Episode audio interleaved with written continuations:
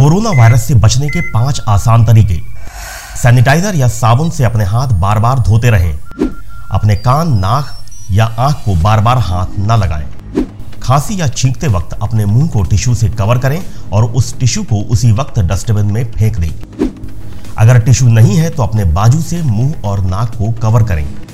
खांसी या बुखारग्रस्त व्यक्ति से दूरी बनाए रखें। अगर आपको खांसी या बुखार है या सांस लेने में तकलीफ हो रही है तो फौरन नजदीकी डॉक्टर को दिखाएं और आपने कहां की यात्रा की है ये भी डॉक्टर को जरूर बताएं। सुना आपने, कोरोना वायरस से बचना कितना आसान है। हमारे प्रधानमंत्री श्री नरेंद्र मोदी ने संडे बाईस मार्च को जनता कर्फ्यू का आह्वान किया है।